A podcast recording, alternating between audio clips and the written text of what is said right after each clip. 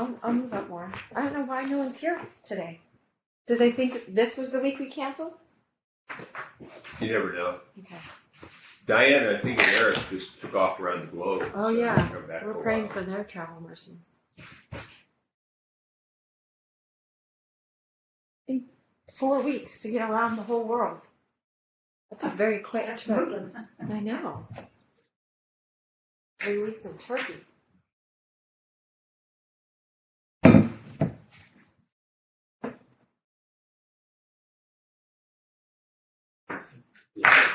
Aaron, ready, Pardon? is Aaron, Aaron,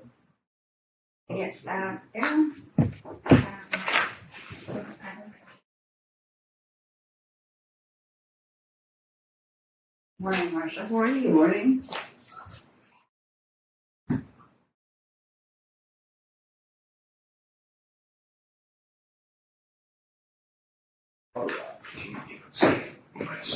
My pres- subscriptions that I don't even have are expiring unless I do something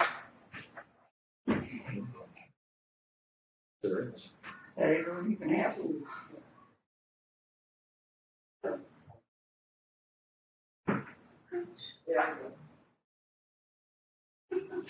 That was fun, yes. That's the.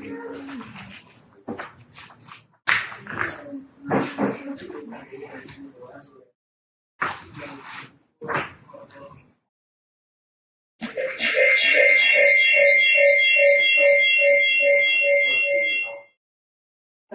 right. The Lord with you. With thy spirit. Let us pray. Blessed Lord, who has caused all holy scriptures written for our learning. Grant we may in such wise hear them, read, mark, learn, and inwardly digest them, that by patience and comfort of thy holy word we may embrace and ever hold fast the blessed hope of everlasting life, which thou hast given us in our Savior Jesus Christ. Amen. Good morning to all. Morning. Online, in addition to who we see, uh, we have uh, Katie and uh, Nancy. So, uh, hi to you. Unseen, remaining in the witness protection program.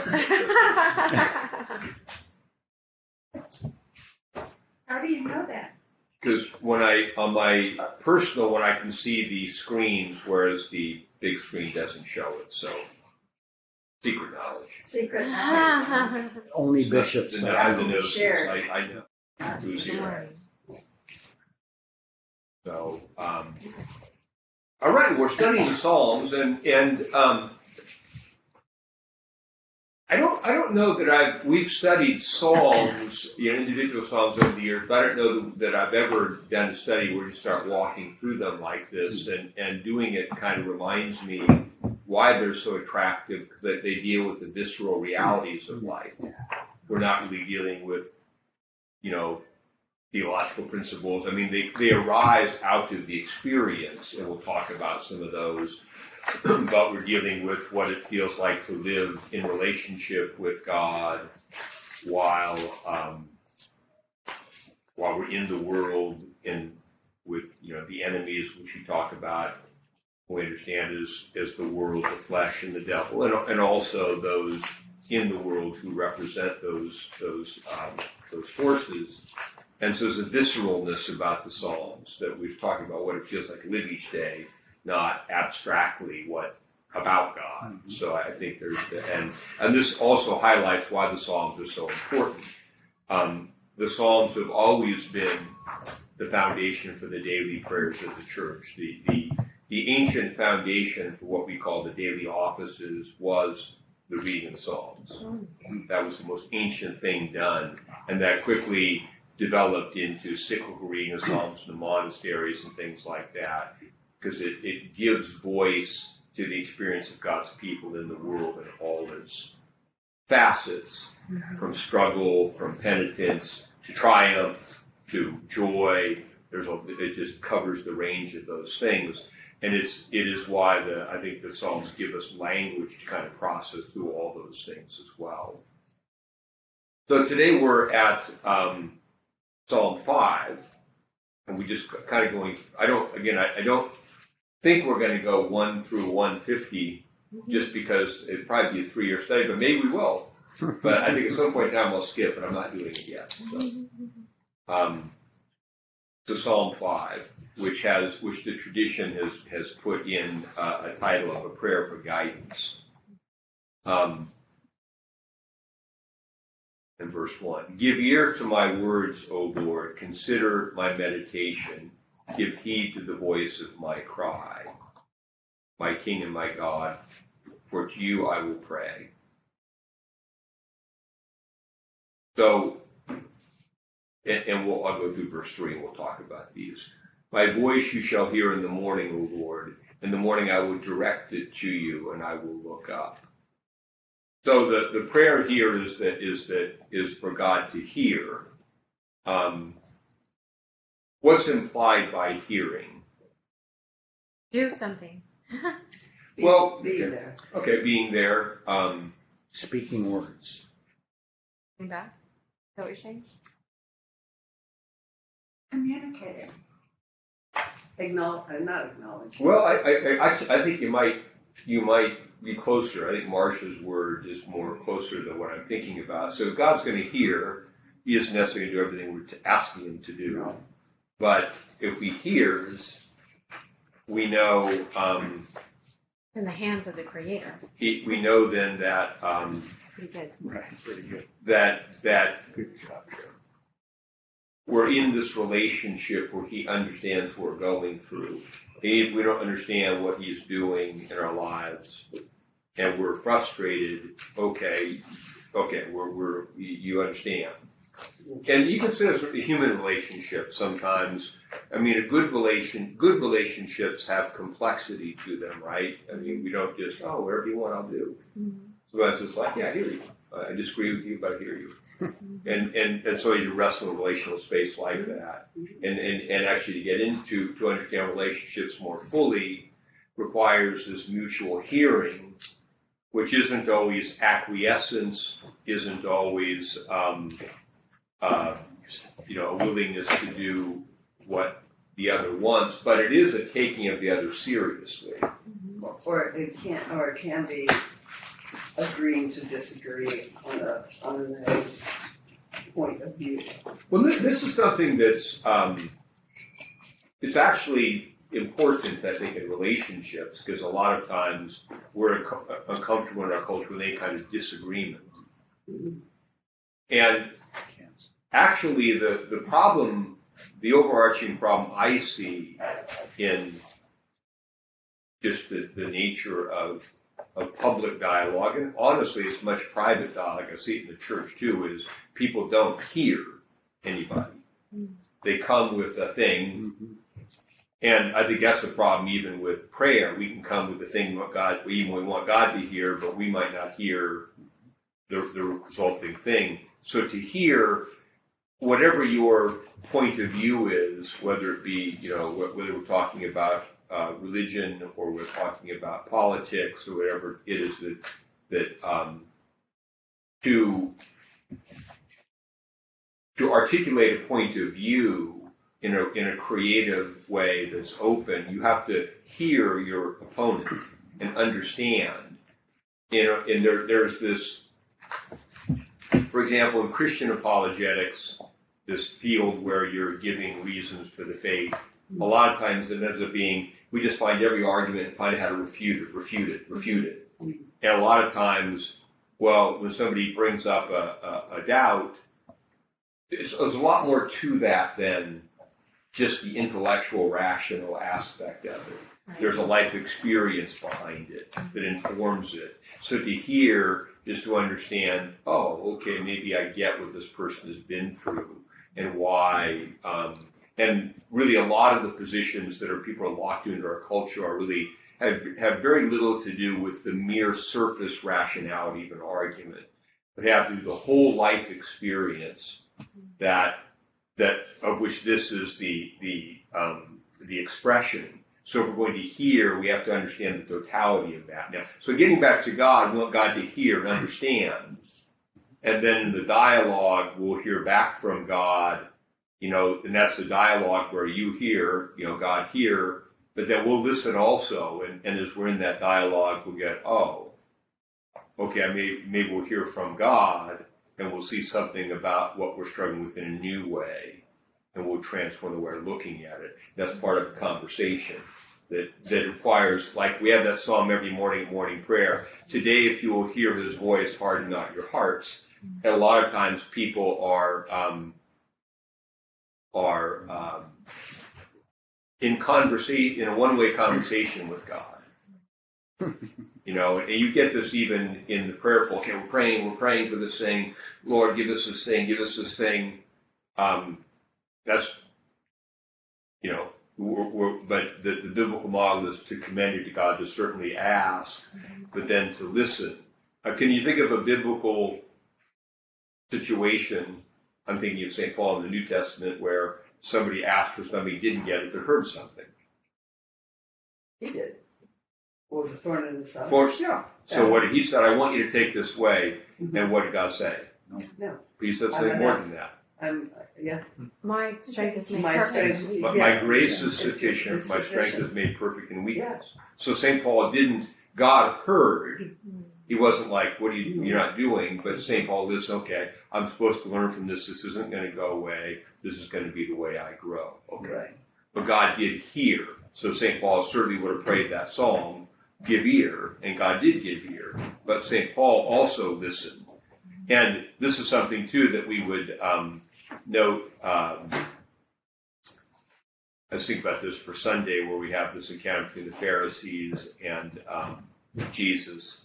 There, that St. Paul, being a Pharisee in his former life, um, oh, had a kind of one way, and he understood God a certain way, and, and it was, and only when when Jesus sort of, you know, knocked him over on the way to Damascus did he learn to listen. Mhm. Oh, Takes This going is what- this sometimes. is what, this it. is what you have.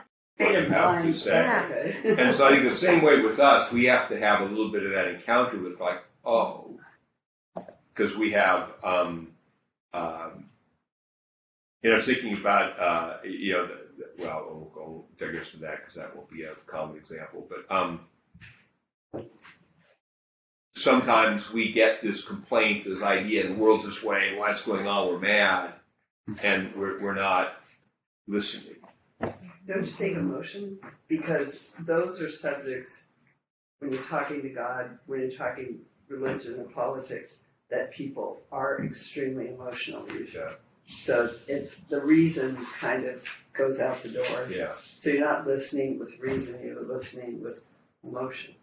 I think that's right, and that's that we talk about that being the kind of reactive part of our brain. where Yeah. we're really not, we're really not able to listen when we're in a reactive fight or flight kind of mode. Um, I also think of the, the example of Job, because Job, unlike St. Paul, uh, you know, he, he wasn't really asking, you know, I, I got Job. Sometimes you, you think it almost must be kind of mythical because he loses seven, you know, sons and daughters, and at the end he gets seven new ones, so it's all better now. I know. it's like, okay, you know, it's all, I mean, he's restored at the end. So the point is, he's making his case to God. And at the end, it's interesting what God does to Job is that he, he appears and Job repents in sackcloth and ashes. But God says to his friends, Job was right. Mm. Everything Job said, yeah, it's that not, part. justice isn't Yeah. as simple as you think it is. That's why we're like, vindicate me, oh God. Yeah, so so so that that, all that is right. seeing God means that we and I think what Job didn't you know when you when you to see God is to understand that there's a lot more going on Yeah. and and I think this that this the, the reactivity we all fall into to things around us and events really narrows our our uh, mental capacity. Um, we're most creative and open when we can when we can't when we're clear about what we think and, and, and feel, but we're open to the other. Oh, you, you think the exact opposite of me. Well, tell me about that. Not, yeah, yeah, why you- why- how could you possibly? And that's how we go now. Yeah, how could you believe that? Yeah. And we start yelling our argument to somebody, and they're not listening. They yell our argument to us. We're not listening. We've all rehearsed the script, and that's not no one's hearing. So, Anyway, I don't want to belabor the first verse of the, of the psalm, but, um, well, yeah, I did, I guess I do want to belabor it. But, um, We love it, But. But, it, but, but giving, giving ear, consider my meditation. So, and notice, you'll get this when you're meditating on Psalms, that the parallel lines will develop the thought. So here it is, you know, give ear here, then consider, okay. You know, In other words, consider what I'm saying, and that's the development of just hear. Give heed to the voice of my cry, my King and my God, for you do I pray. And we should note too that in our prayer that God doesn't have a problem with us boldly asking for things. Um, how do we know that? Because the two primary examples of prayer Jesus gave on how we should pray were a widow who wouldn't leave a judge alone until he gave her justice, and a guy who wanted to borrow a loaf of bread at midnight from a friend, but pounded on the door and, and, and so he gave it to him. And then even the Lord's Prayer, we're like, oh Lord, well maybe please. It's like, um, our Father, give me, give us our daily bread. Forgive me my trespass. You know, it, it's lead us not. It's not well if you. It's it's a direct. I'm asking you for this thing. It's not beating around the bush. So um, there's no problem. Uh, and I- think sometimes, again, if we're having um, clarity in, in a conversation, I think we ought, to, you know, we ought to be able to ask for things and then hear back why those things may not be what, what God has instead, which may be more of what we want. But we don't have to be timid if we're asking in accordance with God's will, if, if things fit within that to, to beat around the bush. So these are very direct. Give ear, consider, give heed. Do all three actions. Yeah. Just, and each develops the other. And that's how parallelism works. Again, this is a, if you ever want to get more deeply into this, the book is here somewhere, so I give what it's called, uh, um, Robert Alter, The Art of Biblical Poetry. Yeah, you mentioned. It's, it's, you know, they're probably simpler books, but he's, he's, uh, Mr. Hebrew. Uh, he's, he's, tra- he's, there's a whole, he's, he's Jewish, he's not Christian, but he's, he's, um, translated the entire Old Testament Hmm. in a, in a, a three volume thing, but he's done a lot with that, so Wow. there's that. Um, so there, there's three parallel lines here, and we can meditate by seeing how a parallel line plays off of, sometimes it'll contrast, sometimes it'll develop a thought of, and that gives you a more texture to the simple one line thing. Um, so my voice you shall hear in the morning, Lord. In the morning I will direct it to you and I will look up. And I, I, I will direct it to you. Um, there's a sense here of stand. And so in the morning, there's a sense here of this being a daily discipline. I'm to be every day. Mhm. Here I am. And, and that, that's also something about getting God to hear. It is our persistence in the prayer that lets God know we're serious about it rather than just also passing like a kid who today wants this thing and tomorrow wants the other thing. If we show up for a while, we, we, um, we both confirm our desire and also purify our desire because if we're really talking to God, we'll, our, our petition will develop and we'll have in the, in the sense of conversation. But in the morning, I will direct it to you. I'm, I'm, I'm taking, I'm manning my post in prayer. Mm-hmm. Um, which also highlights why the Psalms are so central to the daily prayer life of the church. Hmm.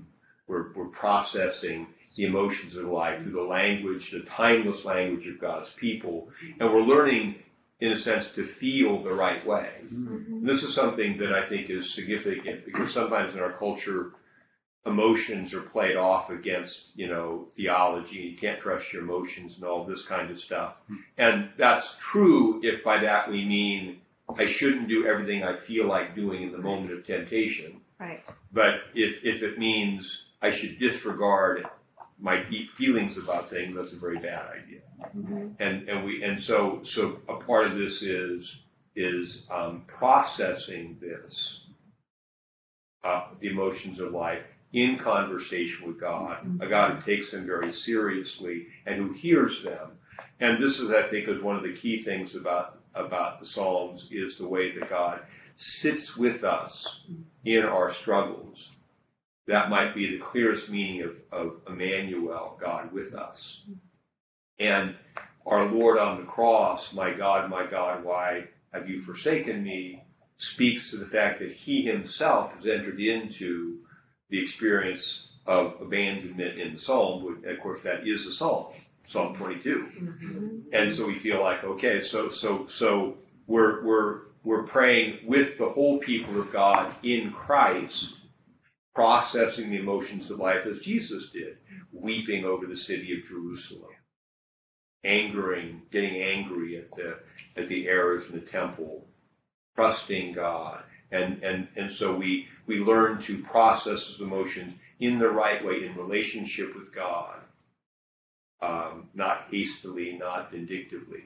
Yes, Judge, oh, go ahead. Uh, so to that point, does it, would it could it be translated as Jesus pretty much saying, "I feel like you've abandoned me," or did God literally abandon him? So is it when he, when he's processing that feeling, does he feel like God's abandoned him because he's suffering so much?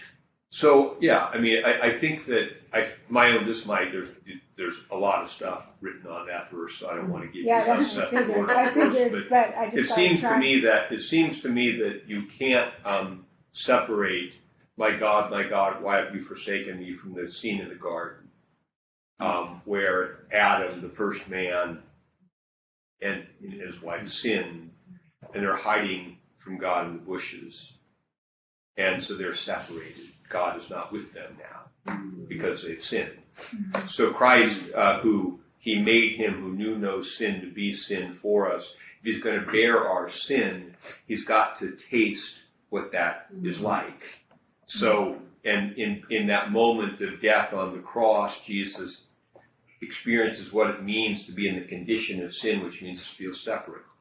I don't know. I don't think the Father is actually abandoning him. Yes. I think it's he's allowing him. So he's experienced the fullness of our condition So and, and tastes it for us. And so he can sit with us in it because he's been there. That's so helpful. He's yeah. not a, um, he's not a God who's, yeah, I feel your pain, you know, sitting up merely Yeah. feasting in heaven. Right. Well, and, and if you think about this too, this is why if we want to minister to people, uh, want to be present for other people, I don't think you can really be present for somebody who's really suffering if you've never suffered. That doesn't mean you're a bad person. It means, you know, y- y- somebody who's probably tasted that's going to be better with that. And then sometimes your, your own area of connection will relate to where, oh yeah, I kind of know what that's like. And and and that's I think um, so the same kind of principle that it's nice to and what that does if you've sat in a painful place by yourself with Christ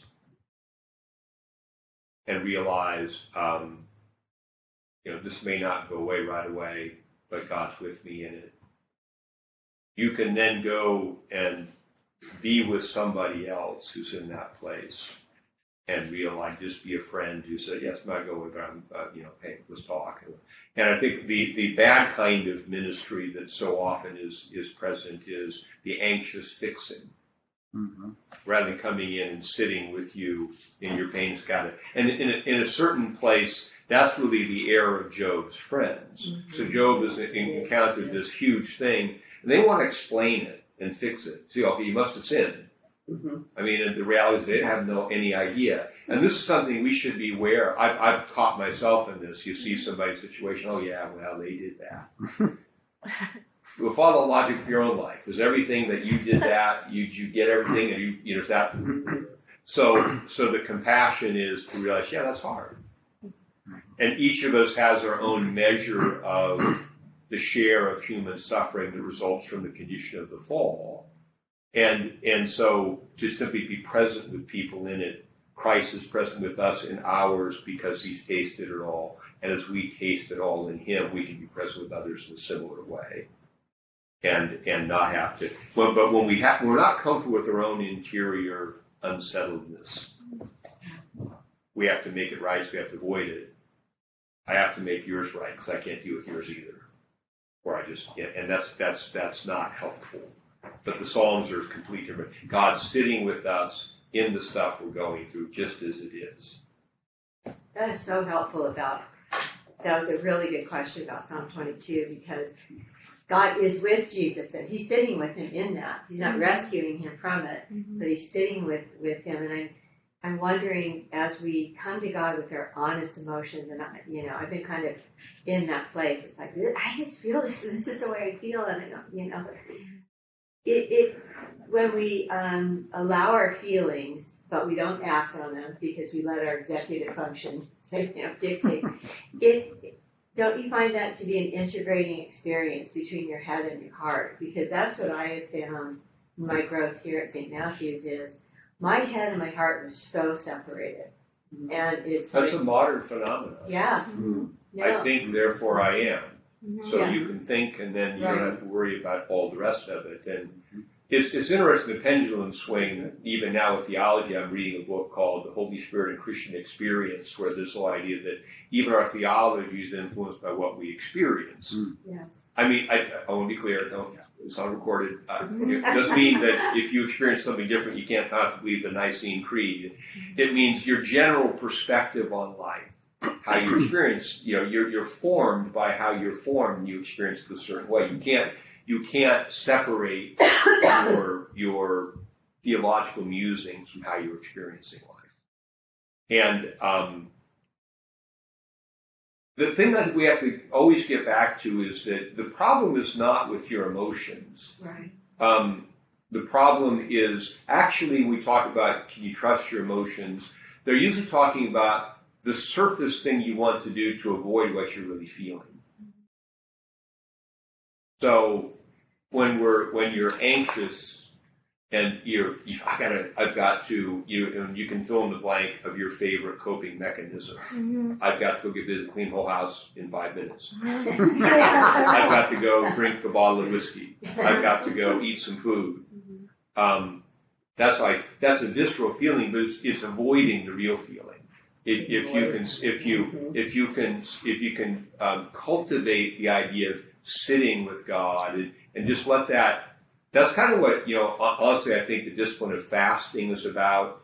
It's it's it's not about the thing being bad. It's about okay, I take away the thing for a minute, all of a sudden all those things come up. And to, sit, and, and to sit in that place with God and all kinds of things come up, and then what do you what what you'll see? So uh, typically beneath that kind of surface thing is I'm afraid Mm-hmm.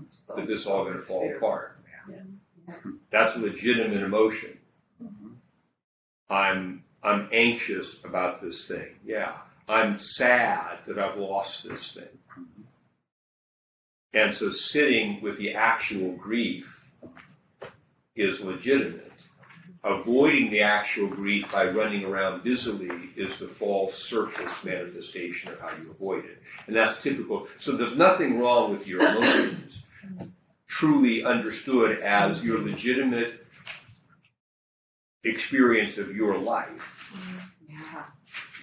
Um, but we we in our in our world we tend to we tend to not be comfortable with it. So a lot of things happen. Like we did this to kids. Um, there's a big emotional response. We shouldn't feel that way. You're okay. You shouldn't feel that way. We just think about what that says. Well, you there's a certain sense in which you cannot help but feel how you feel about something. Right. You can sit with it and and process it, and you might, with greater reflection, understand. Yeah, I see now that um, I reacted to what this person did because it triggered in me something over here. Mm-hmm. But the emotion itself, if I just say, well, I shouldn't feel that way, I'm going to push this thing aside. I guess what Connie said about the integration, mm-hmm. we, we push these emotions aside. They don't, they push, they don't go anywhere. They're parts mm-hmm. of us. They're just aside, but they sneak out in other places then. And, and typically in compulsivities. compulsive behavior is very much fueled by parts of ourselves we don't want, we are not willing to sit with. And, and so that's the, that, and this again, getting back to the Psalms here, sitting, you know, in, anytime you sit with God, truly, you'll sit with yourself. Why is contemplation so hard? Mm-hmm. Because if you sit with God, you're going to start feeling the thing about yourself you don't sit with. So, yeah, I know. Deep feelings of fear. And what I've learned too is letting someone else sit with you in it, not to just try to do it all. And that's that's the other side of sitting. I think this is really important. What Ruth said about you know sitting with other people. So the relationship we have with God, we hope to have at least in some measure with other members of of the body of Christ, where we can talk about what we're thinking and feeling. Not everybody can handle everything we're thinking and feeling. I think there's a. I think it's it's um, it's um, reasonable to to assume a kind of you know concentric circle of of things that we could aim for in the church where you know we all there's a sense God understands. We might have a a circle of really close people. It might be one or two to five. I don't know typically how much more than that. Where there's a real legitimate openness. I could say this mm-hmm. and they wouldn't mm-hmm. you know, they would, they would just become. Then there's a greater sense of, of, and there might be other people who join us in that, but a greater sense of maybe a large, what we call in church of, of people who, who understand we're all sharing the same thing and have a kind of compassion with us, although they don't know the details of our thing. And then there's probably a larger circle that won't really understand, it's not their fault, and we just have to, that's where you sort of guard, you know, you process your, what you're really thinking, thinking with God, with those close to you in appropriate ways. Where some people um, get hurt is is the lack of boundary, where they're they try to process what they're deeply feeling with someone in that third strata, and then they take advantage of, it, they get wounded because that's probably a lot of times where the original wound took place. And so they, they're they're trying to it, it, it's it's it's uh, they, they, we, we try to um, somebody was untrustworthy, so we, we try to, we end up finding someone just like that person and try to get them to trust. And turns out do the same thing, then we become victim. Mm-hmm. And, and so healing results when we understand that our feeling of wound was legitimate. We have to embrace that and grieve because if we, if, if, if something happened to us, we lost something we wanted something, a relationship, a thing, and we lost it. It's gone. And grief means I, I mourn, and then I let go of, and now I can live here, and the past doesn't have to follow me everywhere. But if we don't do that, um, everything here reminds me of things here. That's that's why sometimes for us, you know, all of us, we have to do this again and again. It happens to me all the time because.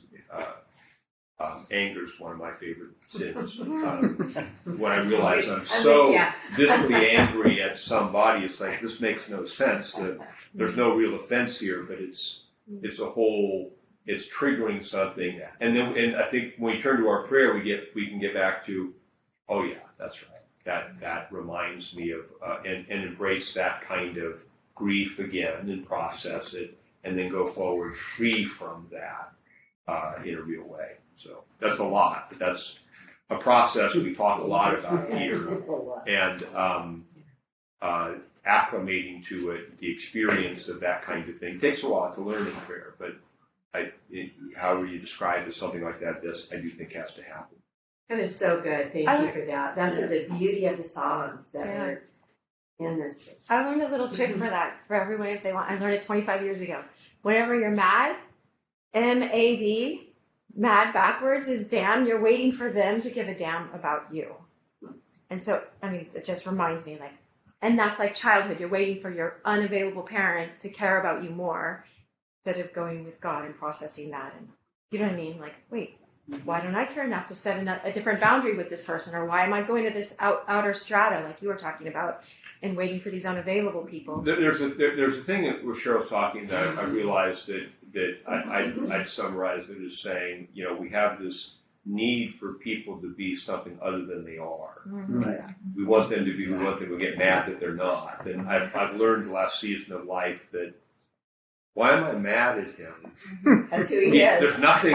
He's never. he's never pretended to be anything other than that. And, and maybe my problem is I, I, I keep expecting this, and so Yes. letting go. That's and it also allows you to also allows you to love people better. Like, yeah, so you are okay. I can. Yeah, right. I'm not. And it's, neither I want to say, well, you're okay. Yeah, you're just jackass. So I'm never going to talk to you. It's not like that. It, it's I can be. Yeah, I you Yeah. you are. personally. That's who you are. Yeah. I did my ex to say that. He said, and he's an atheist. He's just like, the kids aren't Jesus right now, Cheryl. They're not Jesus. You can't expect them to be like Christ. You know. You know? Oh yeah. Because you think so well of your kid. So let's move on to verse four here. So um, that's his first sort of section. There is the the, the prayer to hear, and then um, it's interesting. I think that what comes next is um, almost any time that we uh, enter God's presence is awareness of human frailty.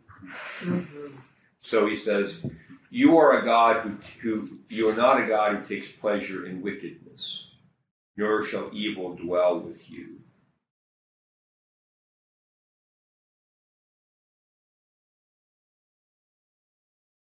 So you, and this this highlights that when we come before God, the first thing, if we really want to have Him give ear, you know, consider heed, the first, okay, what's going on in your life? Might be something that we're harboring that needs to be, because you, the, the word, I, I have a note in my, uh, I didn't look up the Hebrew of this, but I'm a New King James, that means sojourn, will not dwell with you. You can't hang out with God and also retain Mm. a thing over here in your life that isn't right. Is So- the dwell is sojourn? Or? Yeah, Okay. yeah, that's, that's what, that's what it says here.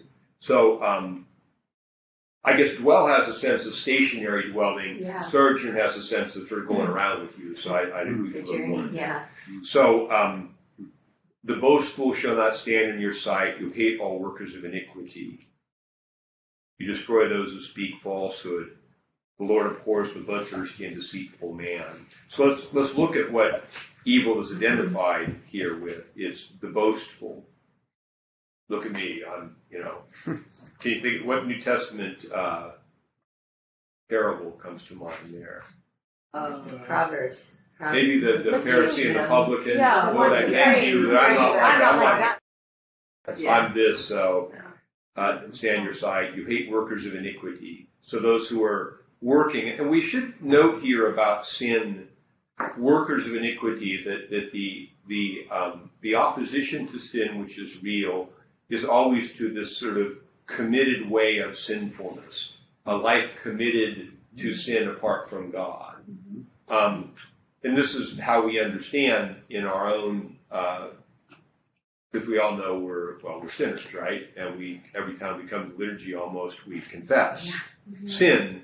But um, there's a difference between that incidental sin that we can stumble into each day you know uh, and and then also the the, te- the the tendencies that we're trying to work through that we really want to be free from but but it's a protracted battle. And deciding tomorrow morning I'm going to go rob a bank or I'm going to have an affair or I'm going to do this. There's a difference between willful, planned, and incidental. Uh, and, and so when he says the workers of iniquity, these people are working iniquity. That is every day they get up to figure out how to, I mean, some people get up every day and figure out how they're going to, you know, um, on the internet, going to mess someone's website up or steal some money or Yeah. or Well, they think or some people. I, I was I was a young. I, I confessions. I was a young thief uh, in my early early angry days. I go to the store and I figure out what I'm going to steal. Yeah. Yeah, I did that. Yeah, can you believe that? Yeah, that was not good. Yeah, you wouldn't have liked me back then much, but but but that's um, uh, but that's that you're Yeah. planning that day I to do that. So um, uh, that that's we be clear about that. So this is what God hates is is the committed. And I think of, of Proverbs, I can't remember if it's six or nine, where he talks about that, you know, that God actually hates these people. And to me, it's a description of manipulativeness. There's a man- manipulative way with evil as well. It shuffles his feet, winks with his eyes, give it and that deception and that, yeah. Well, and, and there and there is uh, this is this is you know the, the sort of the mystery of the human condition that there isn't really like you um, you're devoted to God uh, or you're evil, well, but there's a neutral middle place. No, I'm not going to do that. I'm not going to do that. No, either either one. If you if you don't love God and um, aren't willing to enter that relationship that will be revealing and cleansing, you are necessarily going to grow in the other way into sort of darkness, and you won't even be aware of it. You will be self-justifying. You know, the the I think the book that brings this out, C.S. Lewis's Great Divorce, makes this point that that there's people are it, it- what what what the beauty if you're if you're not familiar with that book, but it's a journey from hell to heaven, and a bus comes up and all sort of things. But the the reality of it is that um, you have people in the same place, but they might head in different directions. Mhm. This person may be hardening his heart, Mhm. and this person may be uncovering, moving towards the mountain. But but so it, it, it deals with that ambiguity of life. Well, who is a work of iniquity and who is the servant of God? You can't always tell just by looking at it. Somebody may have a vestige of faith that's they're in the process of rejecting, and some may have been sort of disobedient all their lives, but they're beginning to head a different direction. So um, the other ones in this here we said boastful, workers of iniquity, those who speak falsehood. We know that uh, Jesus said the devil is the liar and the father of lies. God doesn't like people to be dishonest. Um, speaking forcefully that which is untrue for the purpose of gaining an advantage. Uh, this is not the same, however, as as guarding your lips and not giving away too much information to those who don't need it. Right.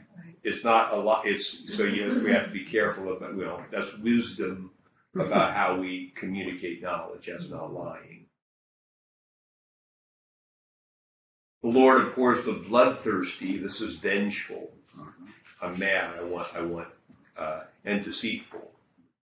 I'm telling you one thing. I'm going to do another.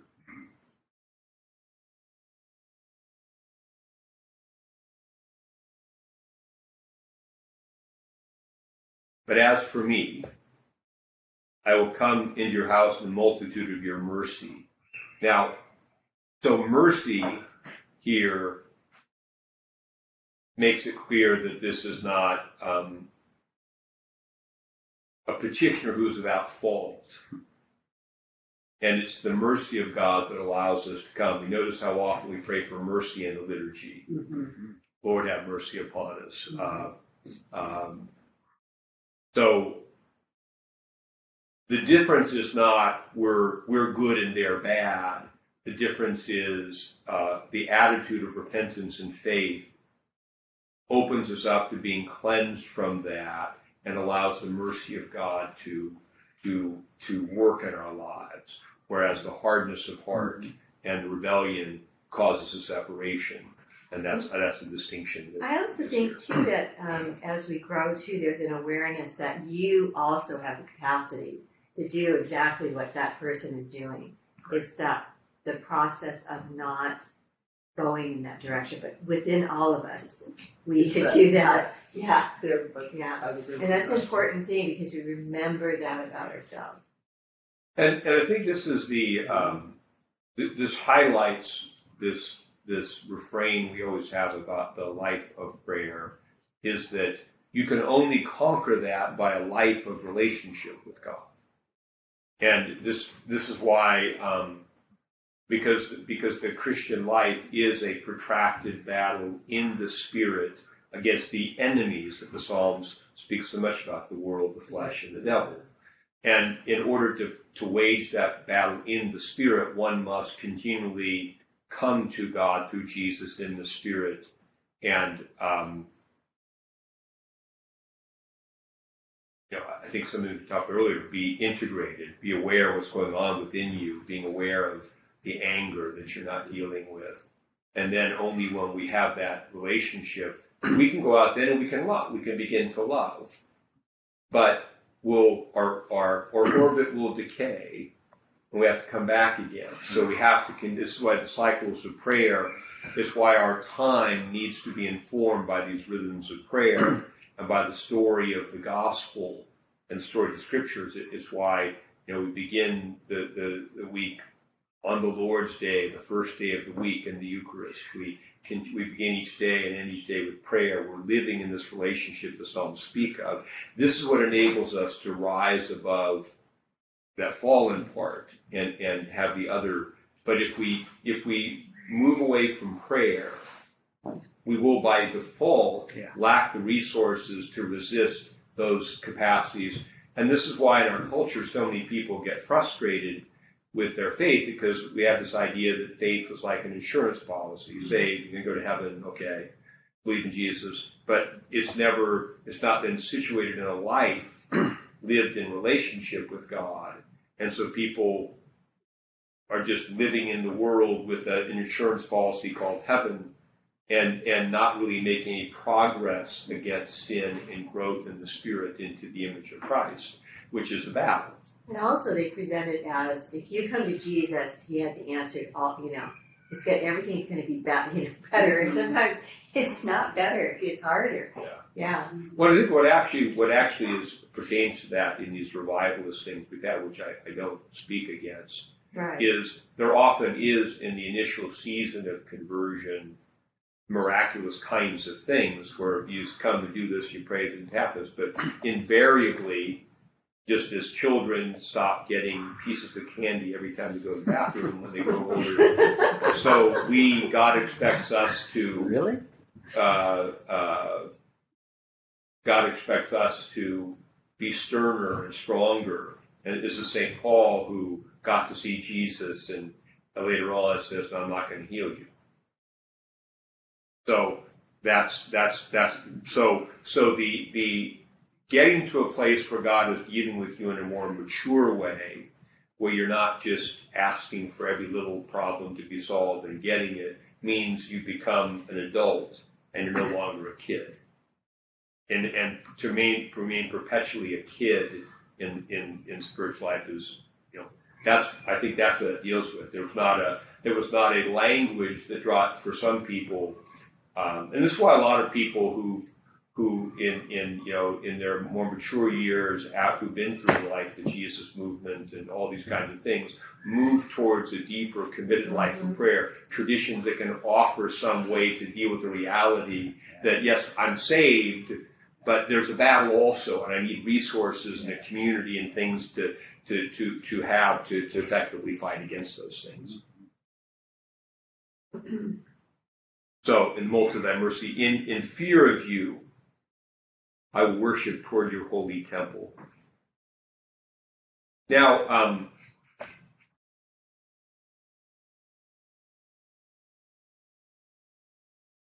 what would the psalm psalmist been thinking about worship toward your holy temple?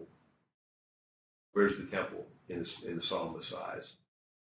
In Jerusalem. Okay, Mhm. so how do we how do we now we're worshiping toward your holy temple? Where's the temple now? Jesus. Okay, so in Christ. In the body of Christ. In the body of Christ. We're his in, in you know in heaven and here, and so we're it really is an orientation to to towards God in Christ Mhm. with the body.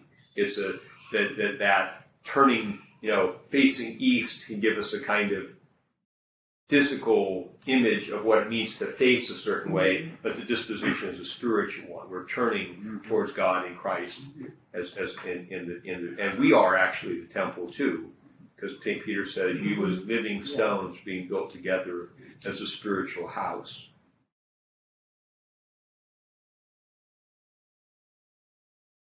And then he, um, and goes into a petition Lead me, O Lord, in your righteousness because of my enemies.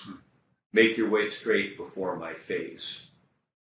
And so, because of the danger of, of, of evil, um, the people of God therefore face a battle. And so the, the prayer is that God will lead us in his righteousness.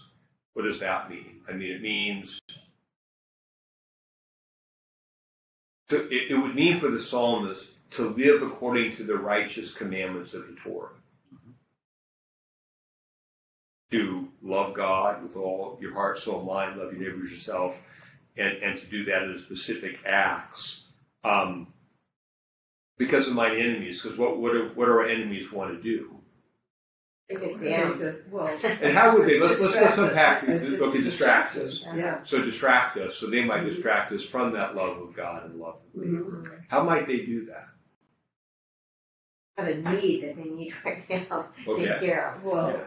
The things of the world. Okay, so we I if, let's look at our enemies: the world, the flesh, the devil. Okay, Yeah. if, if the world is our enemy, it shows us something. Yeah, And all of a sudden, we're it. fixated on that thing, Idolatry. and like all of a sudden, uh, okay, well, somehow worship gets you know Right. forgotten, or or I want this thing, and you're in my way, you're in the way of me getting that thing, so I just climb over you to get that. So so the the enemy we have to be on the lookout against. Ah, so we can say I want that thing, but an, an awareness, a meditative awareness would say, oh, yeah, I see, I see the world there Mhm.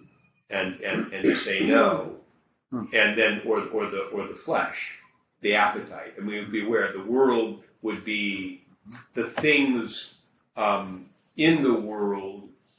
I, I, I like I liked what Father Hayden said in his sermon. The world the world was created the moment uh, Adam and Eve sinned Mhm. because it That's was the uh, human idea that there could be a life not doing what God Yeah. said to do. Mm-hmm. So that, so the minute we commit ourselves, that's that life outside. And it, it, what does it offer us? It offers us support and praise for not doing what God wants us to do. It offers us rewards of money and popularity. Mhm. And we have to be, we have to be aware of that. So lead me in your righteousness because of mine enemies, because enemies want to pull me away. And this is where we have to, we've talked about this in our first class, how we articulate Psalms in terms of spiritual life it's not just um, that person who is my enemy who God's going to nail. It's that person presents me with the temptation to anger. And, and I got to be aware of, I got to be careful. Or, or that thing is offering me something, I have to say no to it. And, and, and so, so I understand the, the spiritual battle that is taking place within the physical realities of my life. Mhm.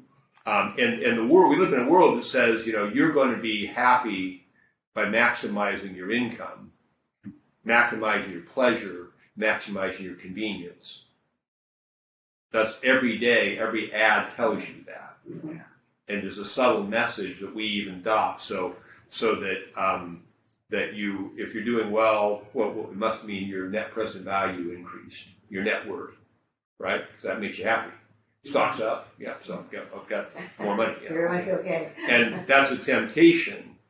But similarly, I think about this as temptation of wealth. It's down. Well, is there something essentially changed about your relationship with God? The essential things in your life? That's a temptation. So that's the way these my enemies. The enemy is not is not um, stupid things people do to destroy the economy, which they do all the time. The, the enemy is the way we're tempted to trust in that.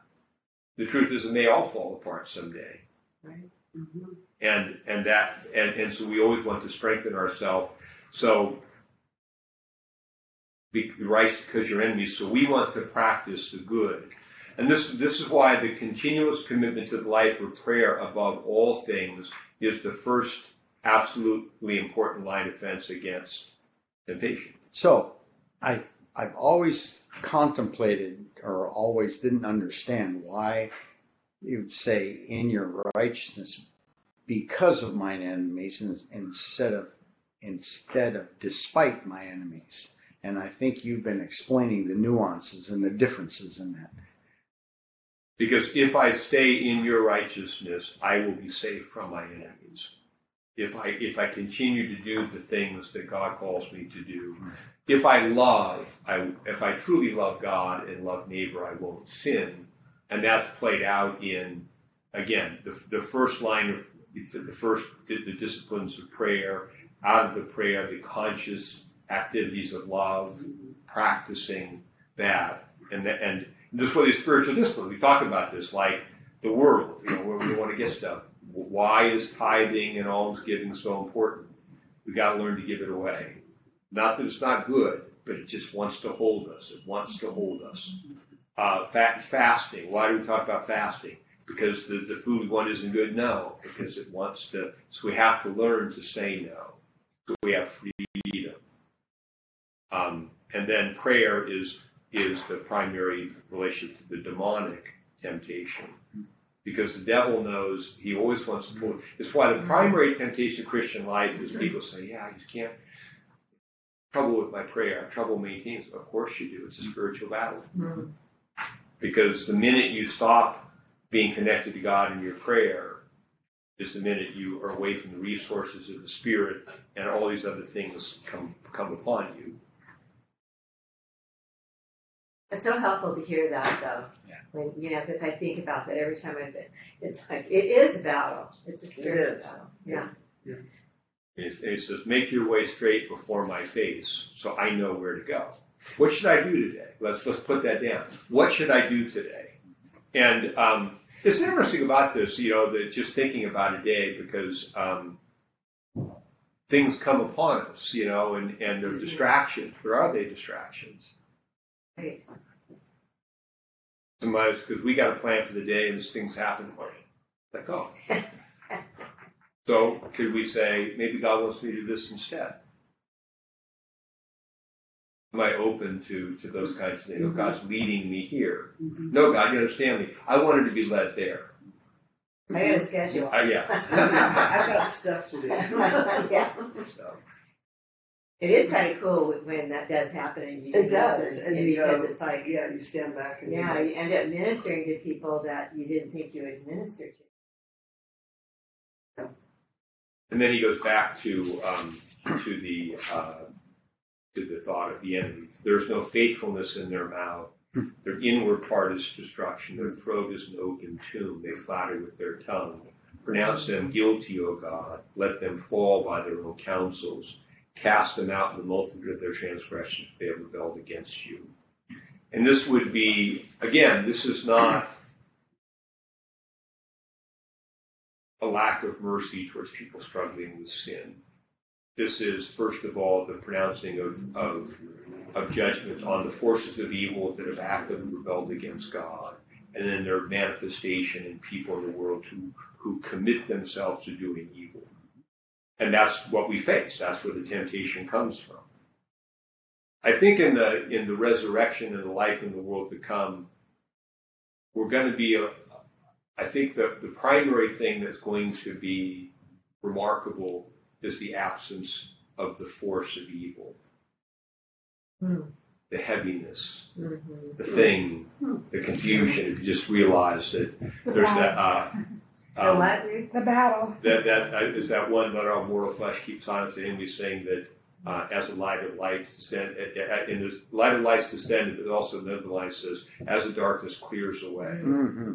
So So the darkness clears away. We don't see clearly now.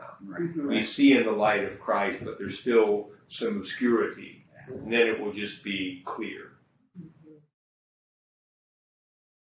I think flattery too is a thing to, to pay attention to because I think a lot of times I remember saying to a therapist one time, why am I so uncomfortable? Because they're so flattering. Like, just think of the flip side. The flip side is envy. So, Yeah.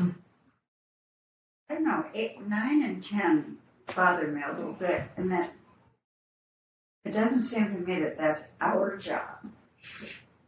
I mean, God will take care of those Well, that's what he says. This is clearly pronounce them guilty, O Lord. You do it. Okay, but that's like let them fall, cast them out. This is a prayer that God will will uphold His righteous moral order. What we say every time we say He'll come again with glory to judge. That's what we want. Tell Yeah, us, but so speak justice, That- right? But, but it, but it, it's like implying that God's not gonna do that if we don't ask him to. And Well, it's interesting. Um, that somehow our prayers are significant in that. Hmm. So, if you look at the entire book of Revelation, for example, uh, well, the entire, that's a lot to look at. Um, the framework of it if you look at, at, at the beginning, it is the praying church, 24 elders before the throne, uh, worshiping, and they offer golden bowls of incense, which are the prayers of the saints. And when judgment comes, God takes that incense, He throws it down. Hmm. So, absolutely, the justice of God comes in response to our petitions to vindicate his people. That's exactly what- what God's justice comes in response to. Isn't isn't this also a part of the psalmist expressing his angst and his emotion about God? I want you to do what you do. You know, And, and so, so that we, um, to be clear about this on, in, on two levels of it, one of which I think pertains to Revelation. Um, so we know that Jesus on the cross said, Forgive them, Father, if we know not what they do. And we are supposed to forgive. Uh, we also know that Jesus said, um, uh, The days will come upon you, and your enemies will surround you and build an embankment and, and close you in on every side and level you and your children within you to the ground because you didn't know the time of your visitation. And and the offer of forgiveness that comes through the cross is balanced by the certainty of judgment that was executed by God in AD 70 when Jerusalem was completely destroyed and the temple leveled because they know the time of visitation. As a human, Jesus commits himself to God. But then as the judge, there's a righteous recompense for the for the for the um, the rejection of the Son of God. This principle, this this is so so. Um, the prayer for justice. That the point is that the cross is is the true focal point of justice, where the Son of God offers Himself for sin, and now He has the right to both forgive us our sins and also the power to to judge those who oppose his people. That's foundationally.